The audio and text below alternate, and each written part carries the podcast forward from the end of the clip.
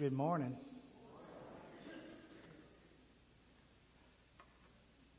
You know, uh, we have a lot of different people do a variety of things here at this church.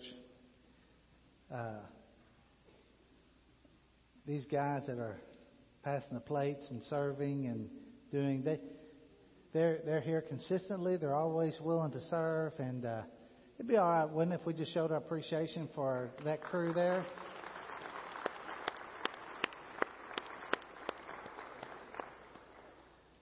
You say, Mike, there's nothing to that job. Well, until you drop one plate, you're chasing pennies down the slanted floor. You know, everything comes to the bottom here. You know, it's interesting when you're preaching, you see a lot of things on the slanted floor roll down in front of you. Uh, I've seen bottles, cups, tar, uh, little cars. I'll give that one back later on. I wanted to play with that for a while. Uh, you know, you just see a variety of things roll down. Uh, but uh, look, uh, these guys do a great job serving and waiting on the table. Our greeters do a great job. A lot of folks do make make things happen at a service and throughout the week, different things. And so, uh, just want to make sure that we recognize that. Also, our uh, our 60s group is leaving tomorrow morning. Tomorrow morning, so we want to have. Uh, uh, Luann said, "Could you please pray for the 60s group uh, traveling? So we don't want any we want everything to go smooth. No, no, nobody falling out of the bus. Nobody. I'm like, don't push anybody. I mean, be easy. You know, uh, all those things that can, can't happen traveling with a big group of people, right? Uh, they're going to have a great time together. I, I do want to stop and have a word of prayer just for their enjoyment and their safety of their trip. And uh, also in that prayer, I want to.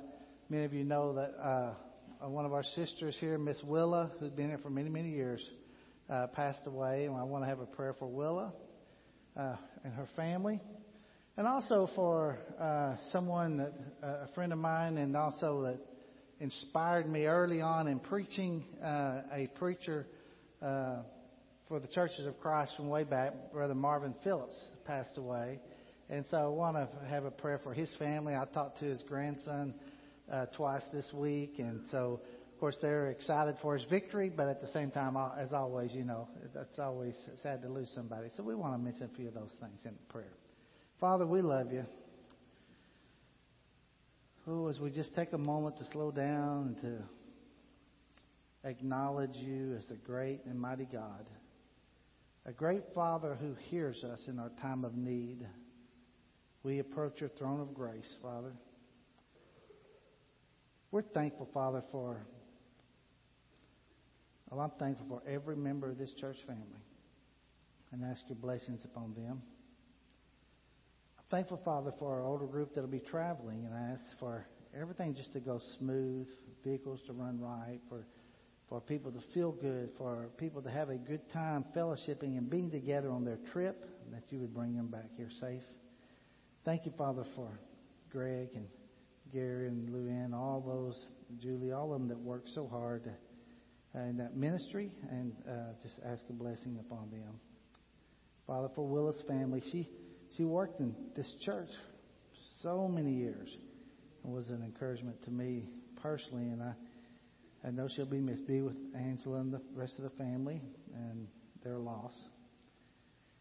I pray, Father, uh, for Marvin's family. I know they're celebrating his victory. Yet at the same time, obviously, it's hard to lose somebody, but we don't grieve like folks who have no hope. And I'm thankful, Father, for his inspiration uh, and motivation and encouragement to preach the word. And so many I know that are in ministry now because of him, uh, his encouragement and his mentoring. And thank you, Father, for his life. And we, we, along with his family, celebrate his victory.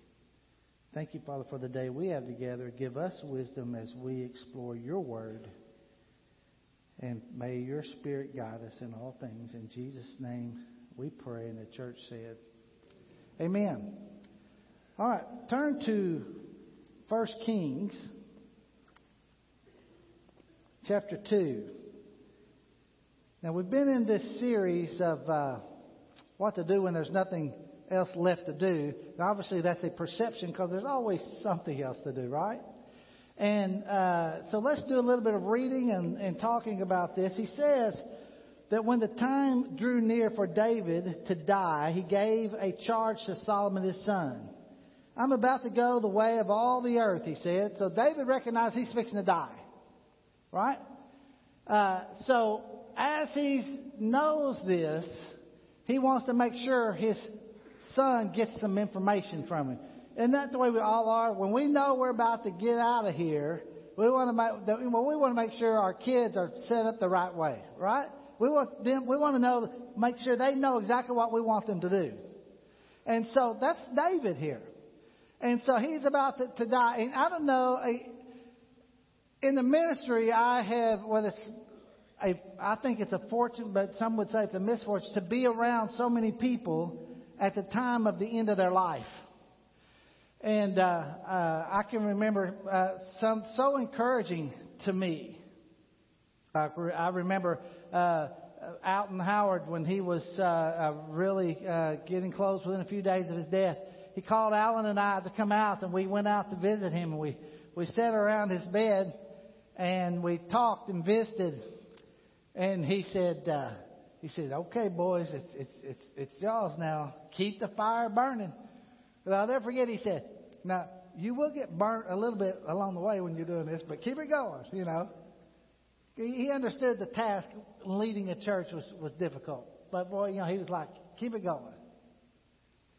And I remember, uh, I remember uh, uh, visiting Carl, and Al and I would go sit down with him and visit. And of course, he would give us the if you find them, teach them, right? You know, and the best is yet to come, and those things. But but also get around, and, and I remember he said,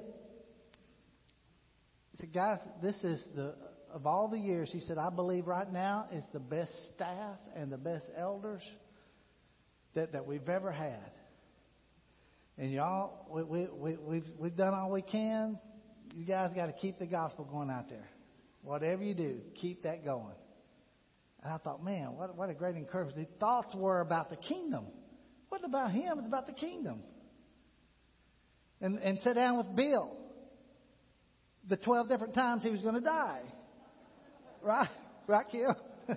Cause, you know, because there'd be moments I'd be like, he's thinking close. And no, Bill, you know, he would all of a sudden, you know, kind of get off do not do, and he'd go a whole lot longer than anybody thought. And so, uh, but so, but we had those conversations. I remember him telling us the same thing. Mike, we've got the best staff, and and, and look, keep reading and keep studying, and you guys are doing great. We have all these all these things that we had talked about and studied, and yet he was like, we're not at the end now. We've got more things to learn. And so it was that, that kind of encouragement that just did my, did my heart good, you know. And he would say, you know, you guys are like sons in the faith to me. Keep the gospel going. Matter of fact, did you know that there, and you might believe it or not, there's not one change or direction that we've done that those three guys didn't set in order to begin with, by the way. Some say, well, you know, Mike, I'll tell you what, boy, if Bill was here, that's wouldn't. Are you kidding me? I'm slow compared to what Bill wanted to do. I'm just telling you right now. He's like ready to go all the time. He wanted to do whatever was possible to win as many as possible. I believe Paul said that somewhere in the Bible, didn't he? Being with people when they're on their way out, not really out, they're on the way up. It's uh, sobering, but it's exciting. So here is King David and he's on his way out. And he's talking to his son, but his son is also the next king of the nation. So he tells him, verse 2 So be strong, act like a man. I kind of like that. That sounds more like my dad's words when he was going out, you know. Be strong, act like a man, and observe what the Lord your God requires. Walk in obedience to him and keep his decrees and commands, his laws and regulations as written in the law of Moses. Do this so that you may prosper in all you do and wherever you go. Basically, he told him, follow God's word. That's what he told him. Remember, David understood those things about God's word. That word have I hid in my heart that I might not what? Sin against you. He knew the power of meditating on God's Word. He knew the, the power of understanding God's Word and following those commandments and decrees that God had given him. And so he really wants to make a point there. And look, wouldn't that be what you would tell your kid? Look, whatever you do, I'm fixing to leave. Well, whatever you do, you stay in God's Word. You follow God's Word. No matter what, you stay with God. That was, that was Trent's first lesson on this. I loved it. Follow God's Word. Look what he says next.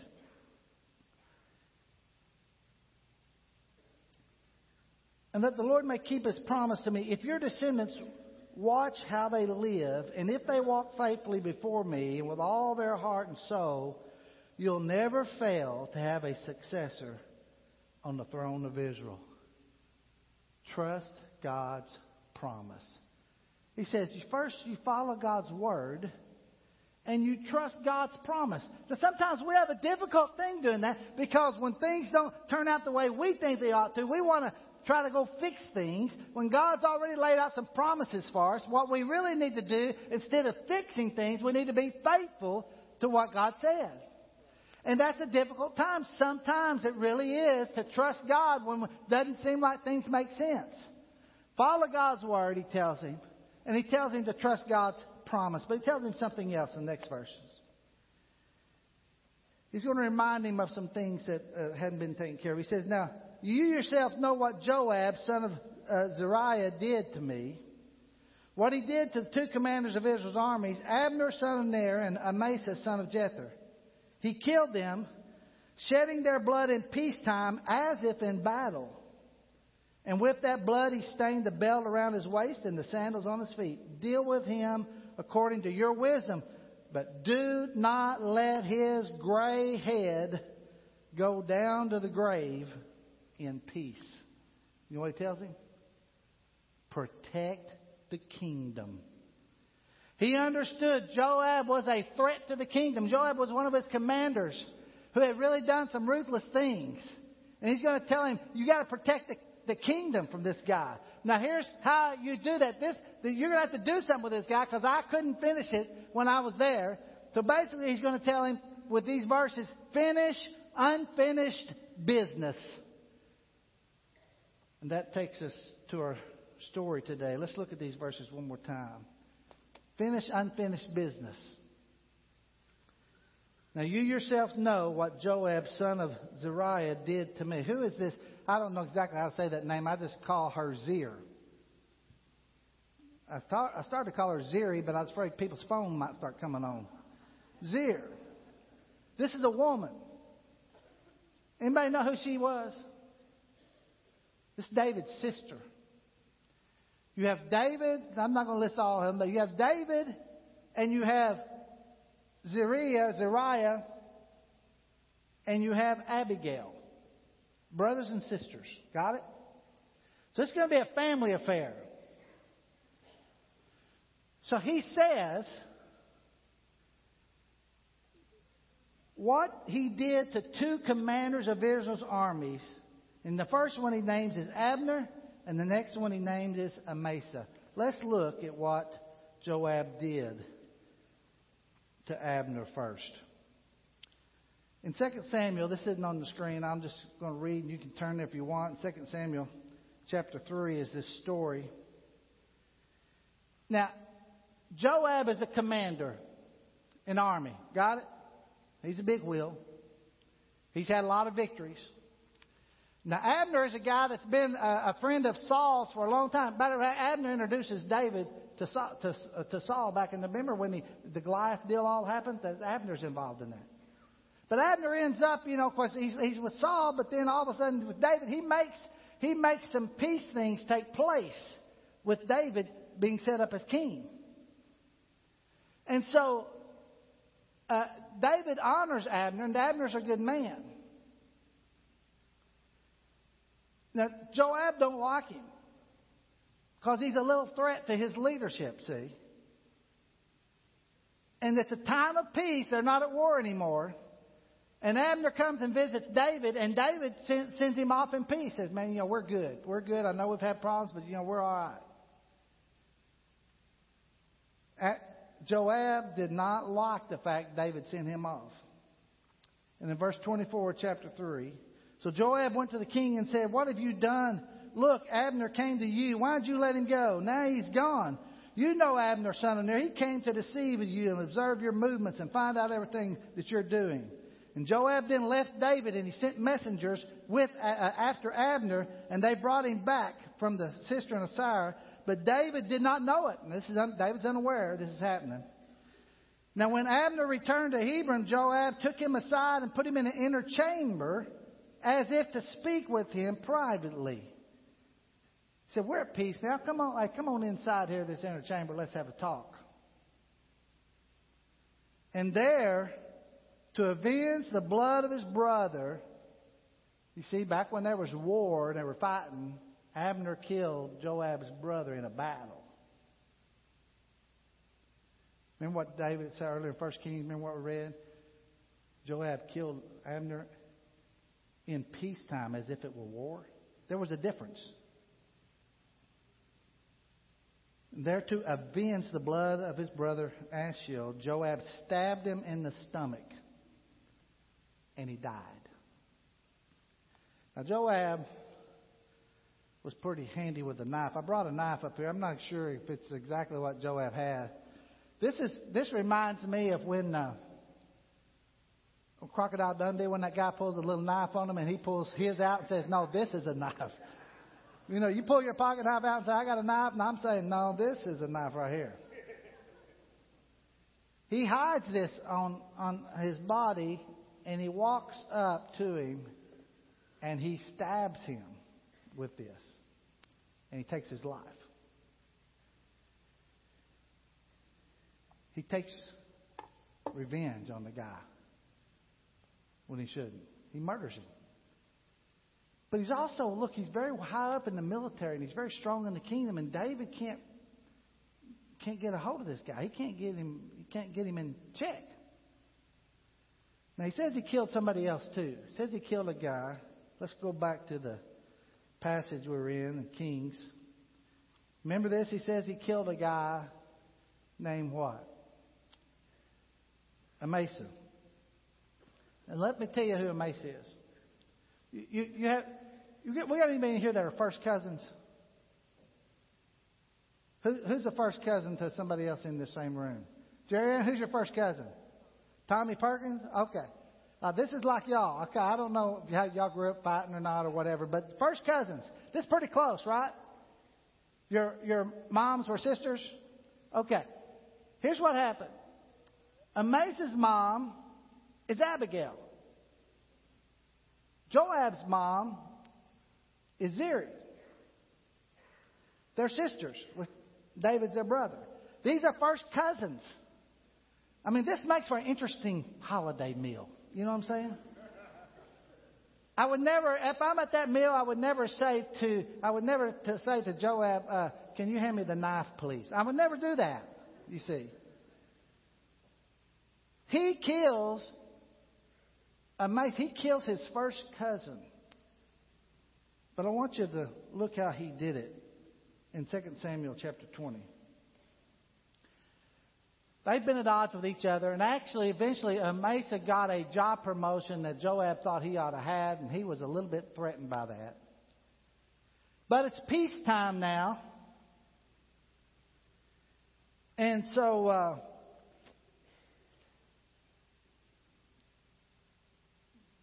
verse 8 of 2 Samuel 20. While they were at the great rock in Gibeon, Amasa came to meet them.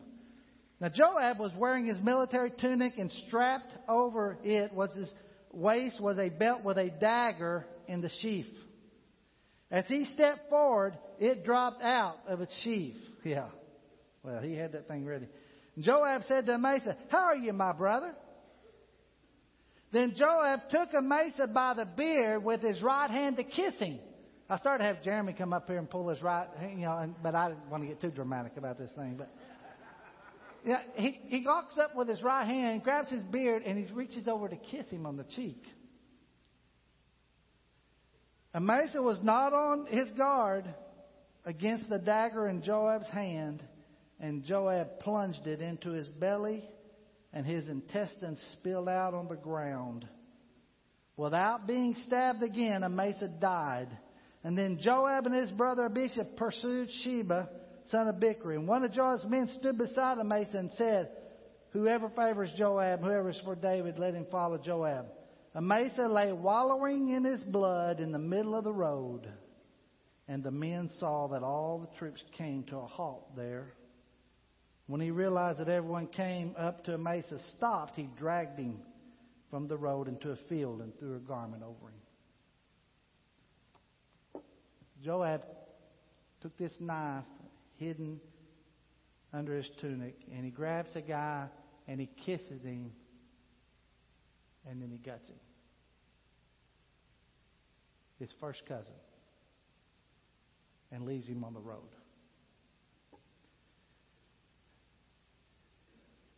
I mean, you can't make this stuff up. This guy, this ought to be on a Criminal Minds episode or something, right? Forensic Files or one of those things. So David tells Solomon, Solomon, there's some unfinished business in the kingdom I didn't get to. Joab, you know how he killed Abner, and you know how he killed Amasa. And look, Abner was a good man. Matter of fact, when, at Abner's funeral, uh, David made everybody come and follow the body all the way to the funeral deal. And he wouldn't eat or drink until after the sun went down and mourned for Abner because he was a good man. And, and the whole country mourned and realized that David didn't make this happen. This happened by evil men.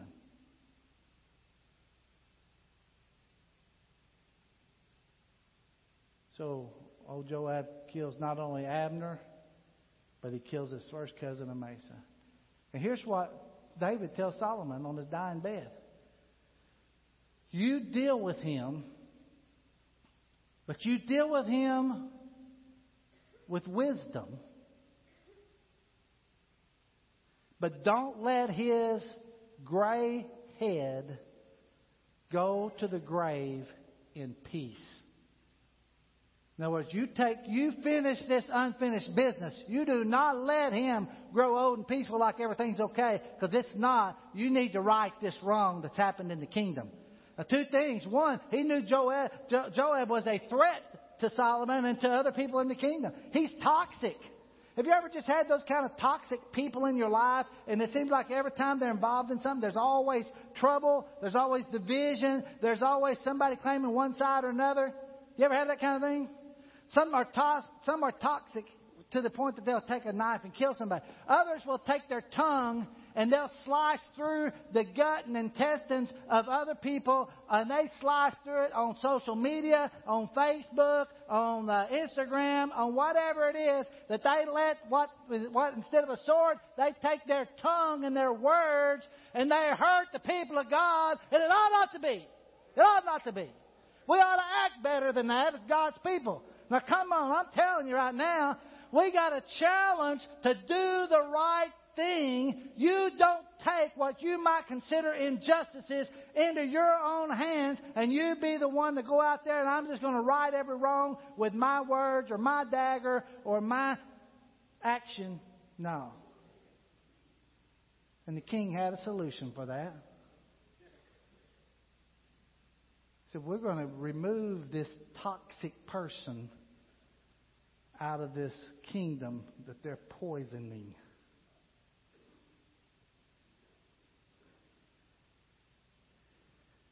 But you got to do it the right way.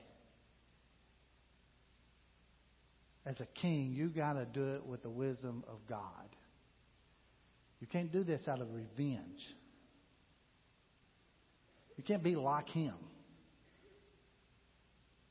You've got to do this out of the wisdom of God. Which, by the way, Solomon does become one of the what? The wisest man in the world. Now, to complete the story, just so you know, you can read the rest of that chapter. And Joab gets scared for his life. He runs and hides in an altar in a tent because he knows nobody will come in there and kill him. And the one that's taking care of justice for Solomon at that time, his soldier Benaiah, goes in there and, and gets ready to kill him, but he won't go into the tent. And he asks the king, What do I do? And the king says, You go in there and kill him anyway. It's got to be done. And he takes care of this man who has shed innocent blood during peacetime as if it were war. Basically, the state executes the murderer. And Joab is no longer. A couple things I want us to make sure we get out of this. First of all, we need to understand that you don't take revenge for injustice. We don't take revenge. We don't get people back. We don't pay back. That's not God's way. As a matter of fact, even in handling this, David, uh, David knew this was going to have to be handled. It's unfinished business. It needs to take place. But he's going to tell Solomon that when you do this, you have to do it with wisdom. And what wisdom is he going to depend upon? Well, back to the first two verses. Following God's word, trusting God's promises. Following all those things. That's the wisdom that you've got to execute as a king. You've got to follow these words and take care of business the way God expects a king to do. Just don't take revenge for injustice. He said, but, but he tells us, but look, now, you can't overlook it either. He said, Don't let him go to his grave. Don't let him take his gray hair down in peace. You can't just pretend this didn't happen. Now that'd be easy to do. He's a powerful guy. You're like, look, if he's out of my hair for a while, maybe we just won't. Maybe I just won't talk to him. Maybe we'll just. Maybe he'll go on. We just won't. You can't overlook this injustice either. And I think this is a very difficult thing for us in our nation right now. Because we see injustices take place. And by the way, if you lived in other nations, you'd see it even more so. And always there are those that we want to figure out a way to make that happen. You know, we want we, we need to speak up. We don't need as a church, we do not need to overlook injustice that takes place. One, it's particularly for our people. We don't need to overlook it in our culture and in our nation either. We need to be people who speak up when there's injustices that exist. We, need, we don't need to be afraid. We need to be bold. We need to act without fear standing up for what's right, what's morally right, and what's right in the church, and what's right morally in, in the country. That's a good thing. But when we do that, we must always do it with wisdom, the way God says to do it. Now that becomes a little bit of a difficult task.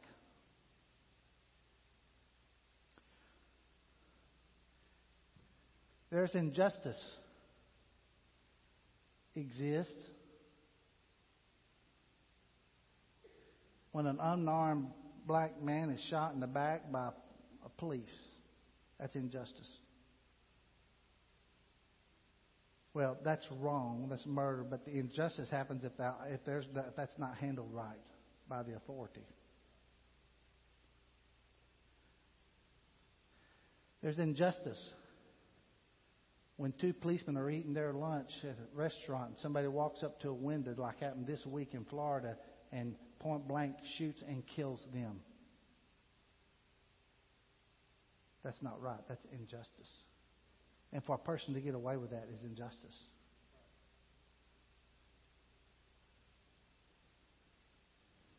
And for us to cry out that one side or the other is more unjust or less, look, that becomes a hollering match. Nobody wins.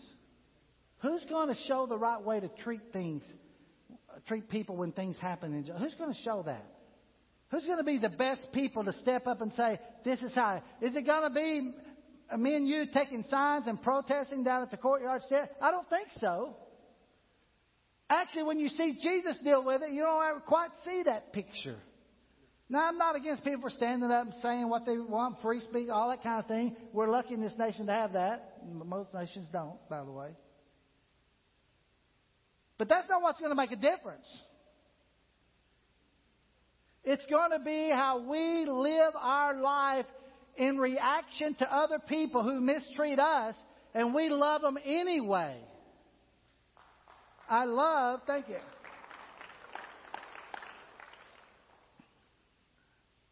Some of you social media people be aware. I, I love uh, Jason Jenkins' daughter Emma. You know she was bullied really bad for her Christianity on social media. a grown man saying terrible things about a teenage girl who's trying to live for the Lord, I thought, you know, how ridiculous is that? Of course, my my first reaction is, you know, I, I'm not. I wouldn't say anything to that guy. Why? Because uh, because of what Percy King told me one time. He said, "My don't don't get in a puking contest with a buzzard."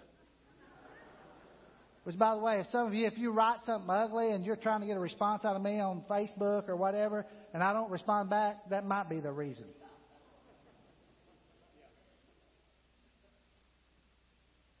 But I love her response of I'm going to pray for that guy and I'm going to love everybody. You see, what might sound such a simple thing when we say we love everybody, it's such a really challenge to do that when people have treated you wrong, to love them anyway. When people don't agree with you, to love them anyway and treat them right anyway. And when you're treated in an unfair way, to still love people. And whatever you do in response to them, it may be something that handles an injustice, but you don't do it from a vengeful way. You don't do it from a, a you know, it, look, it's like this. When, when the disciples are, uh, Jesus is washing their feet, remember that? He's sitting there washing their feet, and he comes and he washes Judas's feet. Now, if that's me, and he already knows what he's going to do, I'd be washing his feet, and under my breath, I'd be saying, he's going to get his. Right?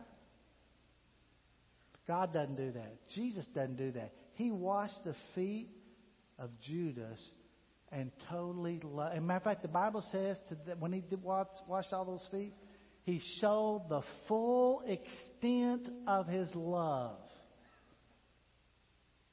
Think about that.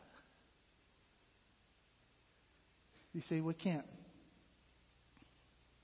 we can't take revenge even when we are handling an injustice, or even if we have the opportunity.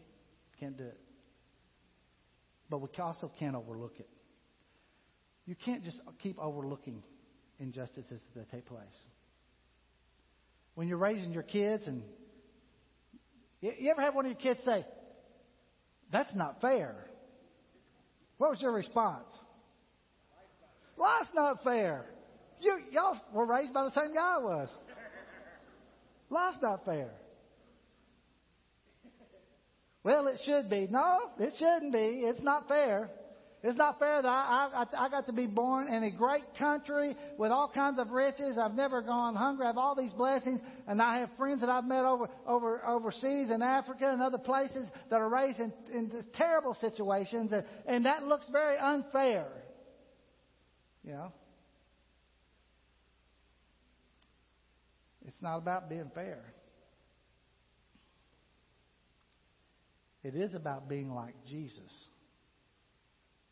And it is about being like Solomon and following the Word of God and what I have done. Now, look, I know he, he was the highest authority. He's the top policeman. He's the king, right? He's exacting justice in a legal way. But David didn't want him to do that out of, out of a vengeful heart. He wanted him to do it because it was right, because he wanted to protect the kingdom of God.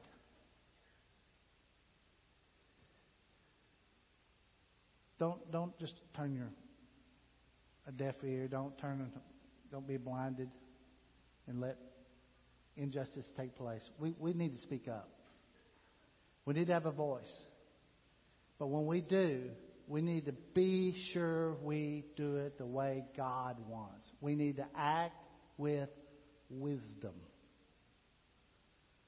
And that typically is not the way the world is going to respond.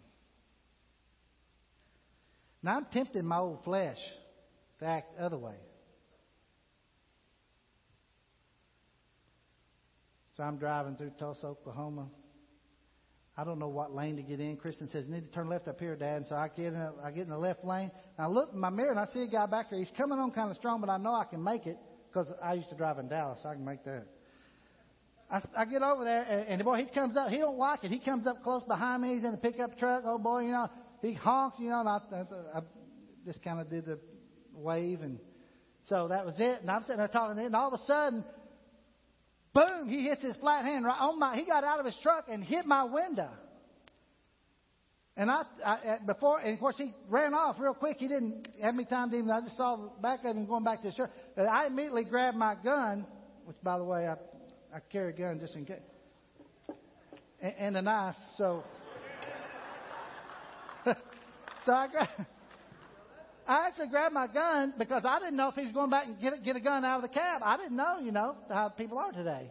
So I just grabbed it and I just I waited patiently, and I talked to my kids about kids about it. Okay, look, you know, here's what we're not going to do. We're not going to panic, you know. And I just watched my mirror and made sure, you know, he didn't do anything else. Light turns green, so I go out. Of course, he passes me real fast, you know, and and honks, and I wave like I know him. Oh, hey, you know, and uh, and he goes on. But therefore, that split moment, it just. But you know what? the 21 year old Mike Kellett wanted to do and would have probably done? Well, I, it wouldn't have been right.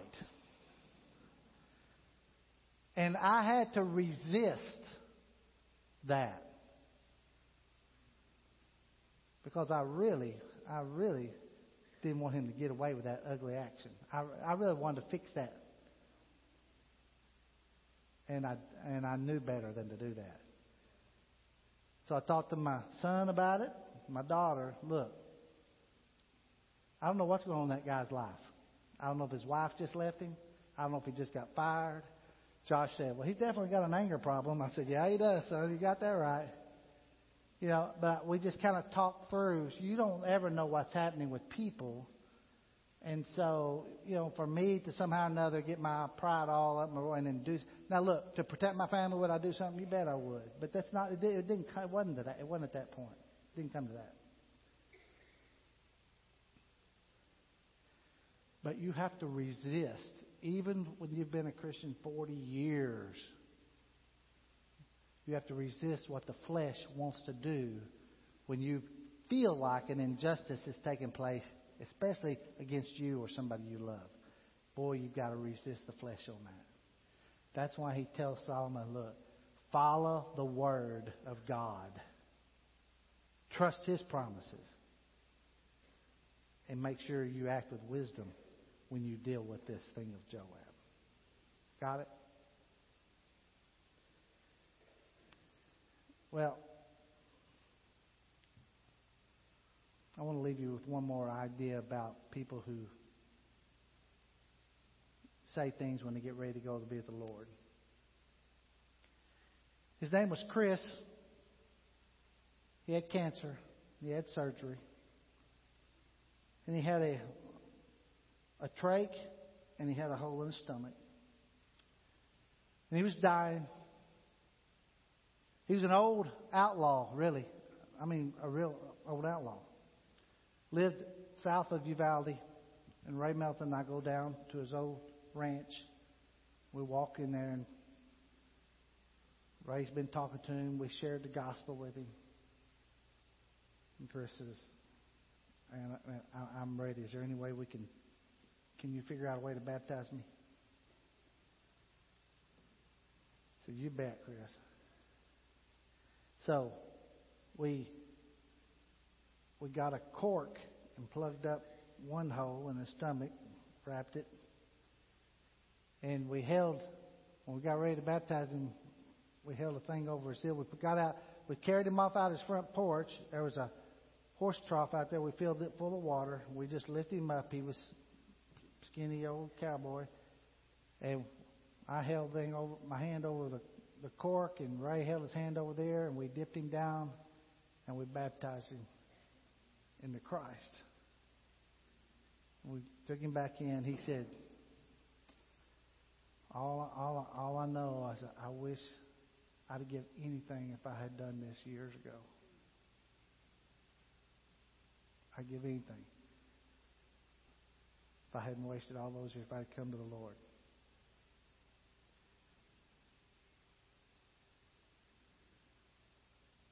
Three days later, he died. And within a week of baptizing him, and a week of burying him in water, we buried him in the ground. And burying him the second time was a whole lot easier when you buried him the first. But I'll never forget him saying that.